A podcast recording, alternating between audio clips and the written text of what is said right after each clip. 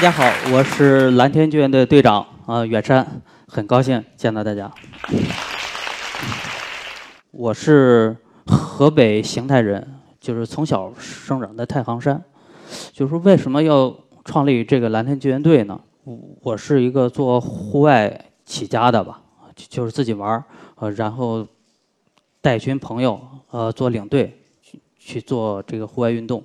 在零七年那个时代啊，是咱们中国户外运动蓬勃发展的时候，户外人群越来越多，然后出事的几率也就大，然后户外事故也特别多。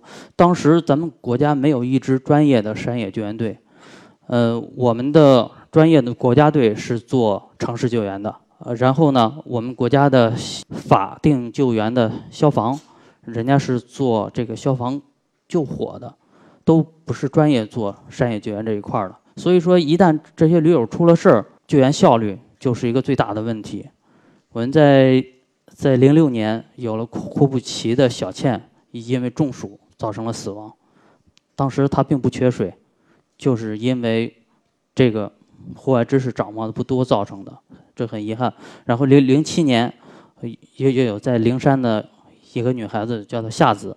也是因为失温造成了死亡，在雪地里走了十一个小时，就是说当时感觉特别可惜。然后呢，这些户外圈的朋友就在一块商量，我们是不是建立一支，嗯，能够帮助驴友的这些山野救援队？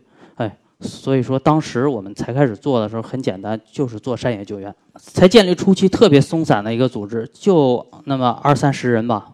然后通过做培训，一点儿点儿的把它带起来。开始我们这支队伍叫做绿绿野救援队，到了零八年以后，我们改了名字，叫做蓝天救援队。在零八年呢，我们参与了汶川救援。这个汶川救援其实对我们的冲击是非常大的。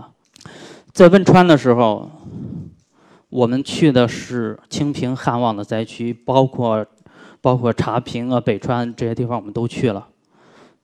我们到的时候，其实每一片废墟底下可能都压着人，但是呢，很多时候我们束手无策，因为当时咱们国家的专业的救援力量只有两百二十多人，就是我们的中国国际救援队，他们是专业的城市救援力量。其他所有去的，包括在汉旺的时候，现场有两万个救援者，有志愿者，有有军人，有海军陆战队，呃，然后还有消防、武警。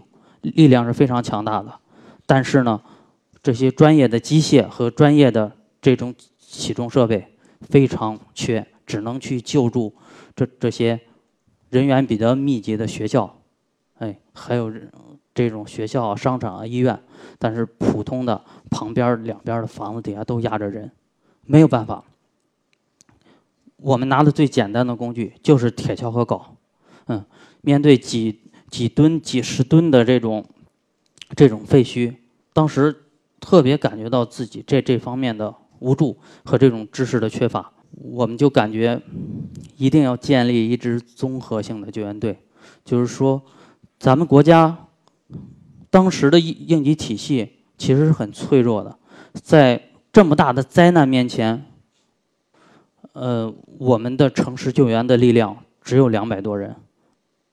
那么多废墟底下压着人，得不到及时的救助，得不到专业的救助，我们民间必须要能顶上，咱们国家的民间力量必须要做起来。当时我就这么想的。回来以后，我们就开始做这方面的培训。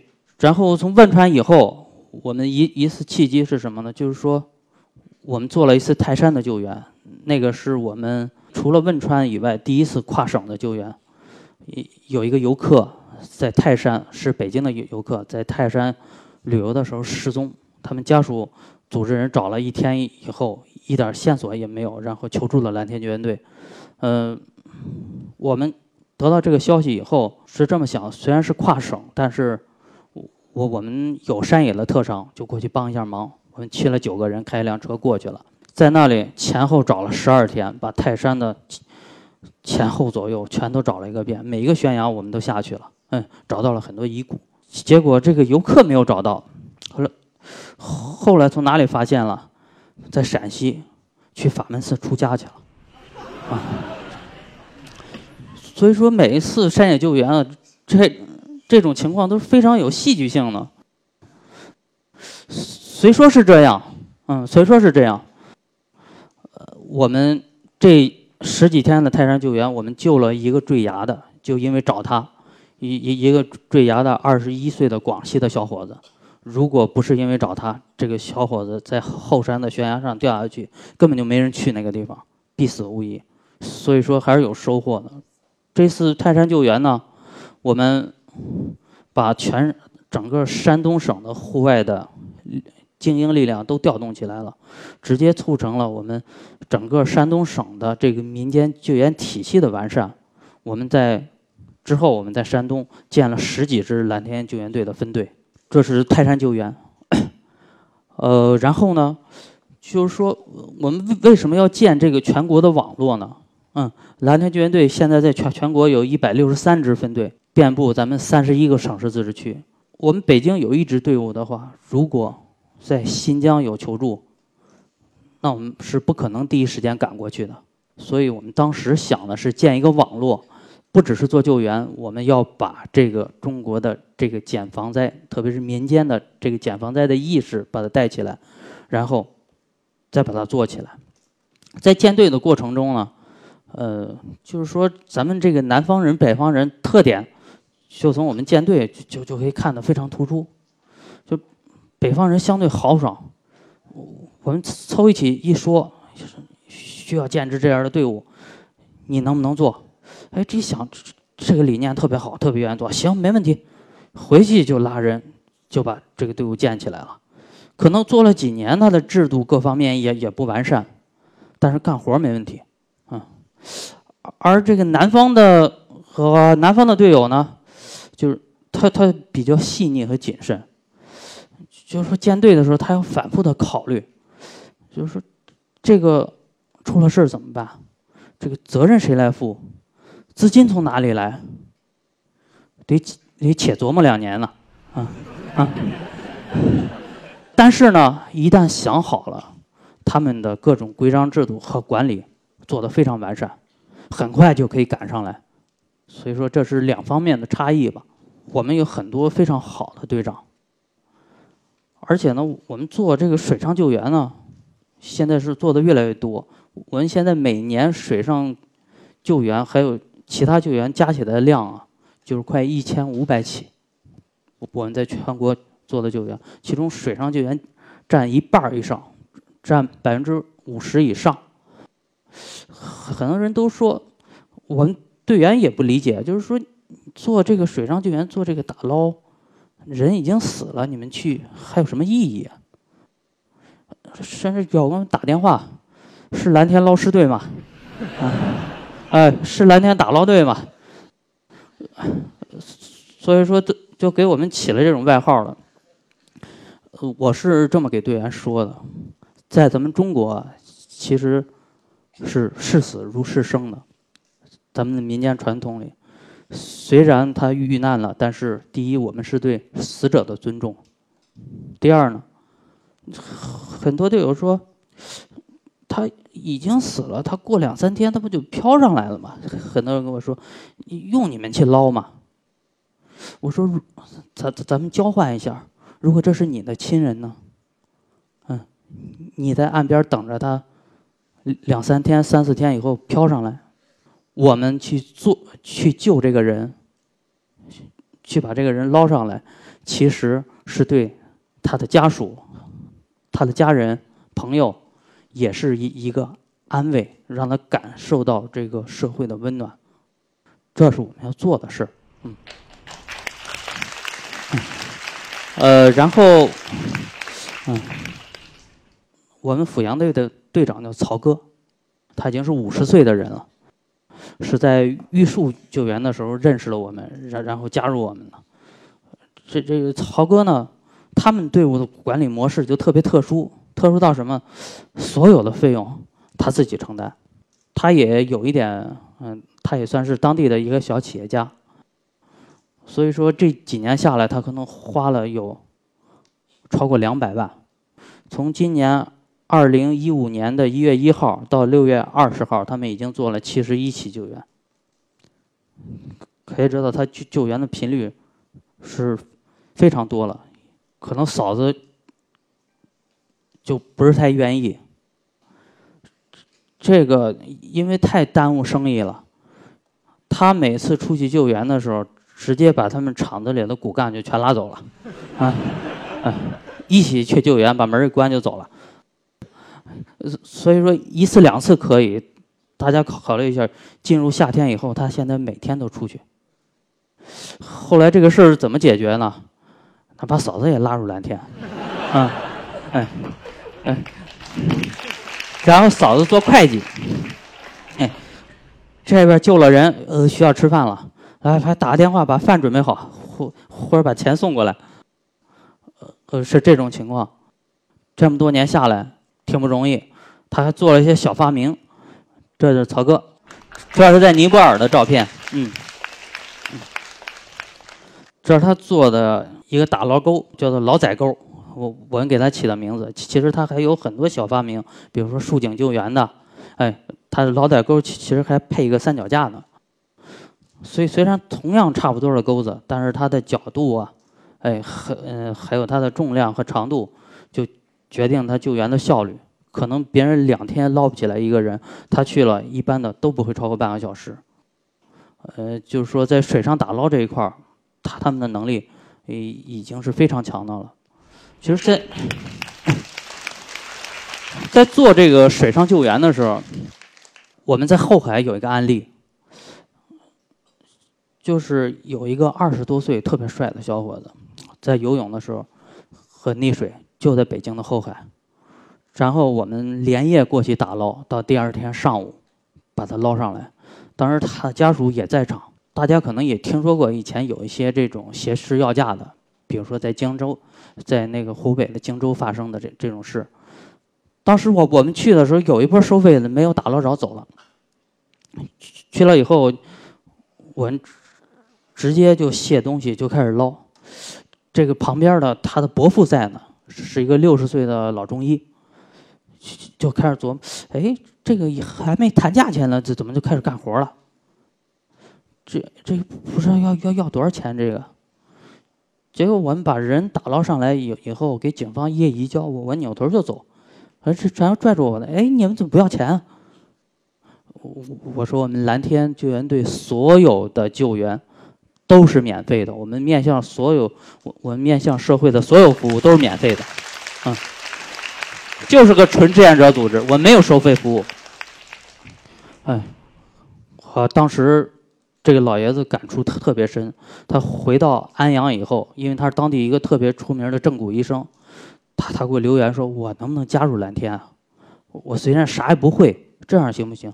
如果有这种家庭困难的，像这种五五保户什么的，我我给他看病，我不收他钱，我就说我是蓝天的志愿者，行不行？”我说：“这也可以。我我觉得这也是我们蓝天做事的价值。”其实通过我们做事儿，是影响了身边的人，让他们看到，这个社这个社会还是好人多，还是有人愿意帮他们。嗯，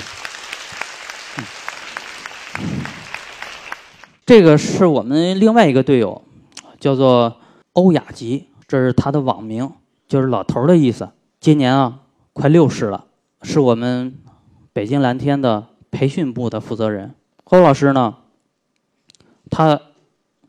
前几年很少参与这种大型救援，因为什么呢？因为双亲都在，他的父亲母亲前几年都都健在的时候，都已经九十岁左右了。所以说大救援他出不去，他要照顾他的父亲母亲，他的母亲每周要做三次透析，他都要去接送。他的父亲有那个脑血栓，所以说家家庭压力也特别大，但是每次。把老人送到医院，就来帮助做蓝天的工作，然后做完了去去接老人回家。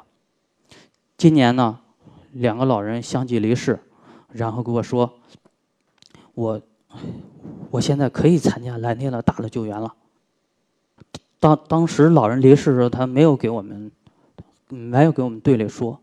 后来我还专门问了他，哦，原来是这么回事。他接下来就跑到海南。去学这种潜水了。他从头把潜水全学下来，因为他是培训部的负责人，各项技能他都要学。嗯，这是我们蓝天的欧老师。然后谈到欧欧老师，就是说你们蓝天救援队有什么培训啊？怎么叫做专业的救援队啊？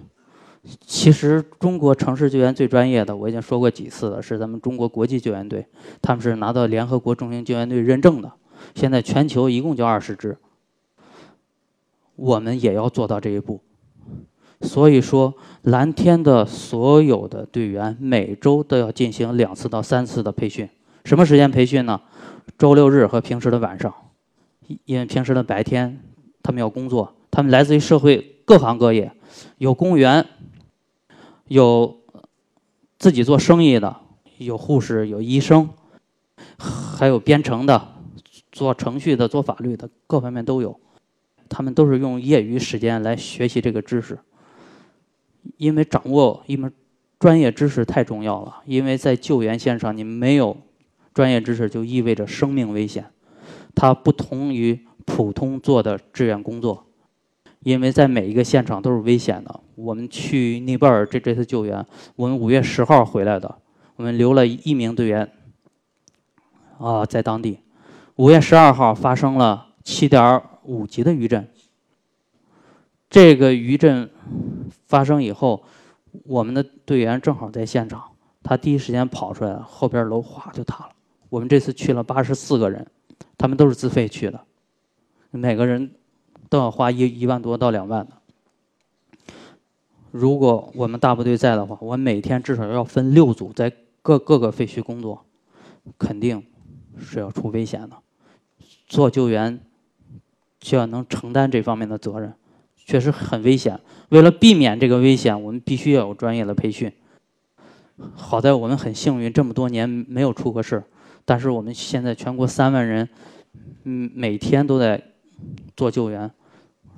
出事的几率是很大的，不可能永远不出事。我们只有通过专业的培训，才能把这个事故率降到最低。然后都有什么培训呢？从空中到地下到水下，全都有。我就是才培训完潜水回来，今天下午我还在潜水培训。潜水培训、水上救生培训、高山培训。医疗培训，包括空中任务员的培训、搜救犬的培训，方方面面，我们有几十个科目。就是说，你到了蓝天里边，你来到这里，你可以什么都不做，但是你一定要带点东西走，带点什么东西走，把技能学会。在有危险的时候，你你能够自救，或者你能够帮助你身边的人，我们蓝天也算。起到了我们的社会价值，这个是我们当时是这么想的。嗯呃，菲律宾救援是咱们国家民间组织第一次的国家派出，九十年。上一次派出是在一九二三年，日本关东大地震的时候，当时也有中国红十字会派出了一支医疗队，然后从那以后。我们是第二次代表国家走出国门参与这个菲律宾救援。当时菲律宾这场风灾，台风海燕嘛，一万人死亡和失踪，几十万人、上百万人流离失所。我们去了现场，当时有四百人失踪，我们找到了五十三具遇难者的遗体。嗯，几十个国家的救援队在，我们找到的人数占到的所有失踪者的八分之一，所以说效率还是特别高的。为什么能找那么快呢？因为我们在我们去的都是最偏远的地方，有这个反政府武装和游击队的地方。也因为我们去的比较晚，又打了几次申请，然后才批准的。我们到了以后已经十天了，所以说我们只能往更远的地方去，开着船往。几十公里以外，沿着海岸去去做这种搜索。尼泊尔救援，去了尼泊尔救援才知道这是真正的一次城市救援。很多埋在废墟下边的人，大家如果注意看的话，可以看到这个位置是一个人腿，在几层楼板架着底下。其实呢，这三层楼板架了三个人。这个又是一个废墟，七十度倾斜的楼，当时非常危险。很多国家的救援队，美国的、法国的、荷兰的、日本的都过去了，一看摇摇头就走了，因为太危险，随时有可能倒塌。这然后他们的家属找到了我们，我们去那看了以后，其实也也是有争论的，也确实危险，侧面呃裂了这么大的缝。整个到底的，就是说我们带了两个结构专家说，这个你要碰地基的话，它会整体坍塌的。嗯，我们经过经验分析，我觉得它经过了两次七级余震，它已经基本坐实了，应该问题不大。我们是，我我们先用那个蛇眼的生命探测仪，先打了个巷道，把人定位是一对母女，是一对母女。然后我们采取从侧面打夯道的打巷道的形式，准备挖进去，透过地基再往里边挖四米，挖到这两个人的身子底下，挖空以后，他两个人就就会掉下来，掉下来以后挖走，因为他已经在两层楼底下压着，是一个五五层楼，坍塌剩了三层，非常危险。现场是有争论的，就是说这么危险能不能做？和怎么做？我们经过努力，把这一对母子成功的把他们把他的遗遗体那个请出来吧。请出来以后，做做了这个遗体告别。我觉得当时上百名群众，还有当时他们也他们的警察啊、武警啊，他们也有武警，全全在旁边。我我们从他们的眼神里看到的是一种敬佩。我觉着我们没有给咱们中国的志愿者丢脸，没有给中国人丢脸。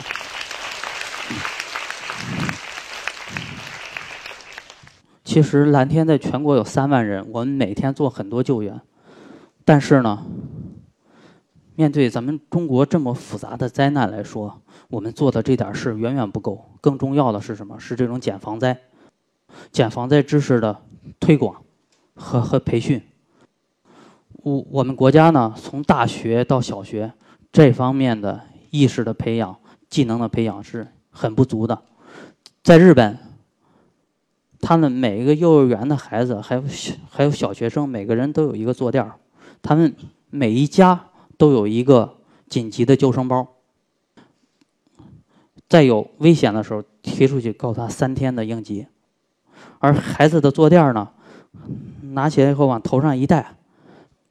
可以防这个重物的砸击，也也也可以起到一一定的保暖和防雨的作用。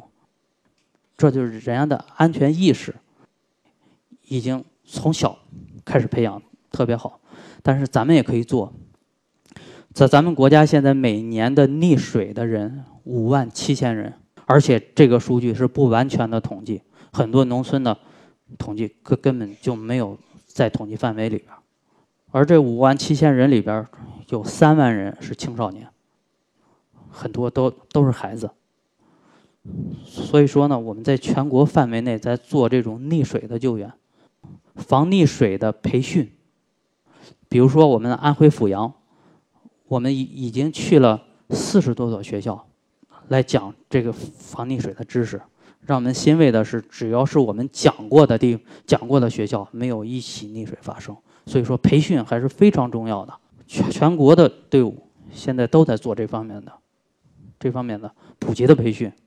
很多人说你们蓝天，蓝天救援队，你这志愿者都疯了吧？就又没有什么利益，又自己出钱出力，还搭出所所有的时间去做这个东西，你图啥呢？我们很多核心的队员，我们的骨干队员是每年他没有假期，所有的。节假日要留出留出来做培训，他的年假要留出来做救援。我们的一次尼泊尔救援十五天，我们要求这种大救援必须要参加七天以上才可以。那么他们只能请假，只能请假，所有的假期全都占上了。就说你们图啥呢？其实呢，我们这么想，我们这代人呢是生活在和平的年代。我蓝天的愿景就是要做做这个国际组织。人家英国有圣约翰救援组织，人家法国有无国界医生，人家瑞士有红十字国际委员会，中国没有。我们中国的志愿者比哪一国的志愿者都不差，而且我们有庞大的志愿者资源。我们为什么不能把这个事做好？我们希望在世界上发生灾难的时候，有我们中国志愿者的身影。而且我经常给队员说，做救援心态特别重要。你不要想着你去救人了，你帮你你你去救人家了，有这种救世主的心态。其实你就是去去帮忙，在帮忙的过程中，你要感恩，感恩帮过咱们的人，也要感恩咱们帮助过的人。因为在帮助别人的同时，你提升的是自己，你你的思想境界的提升，你认识了这一帮志同道合的兄弟。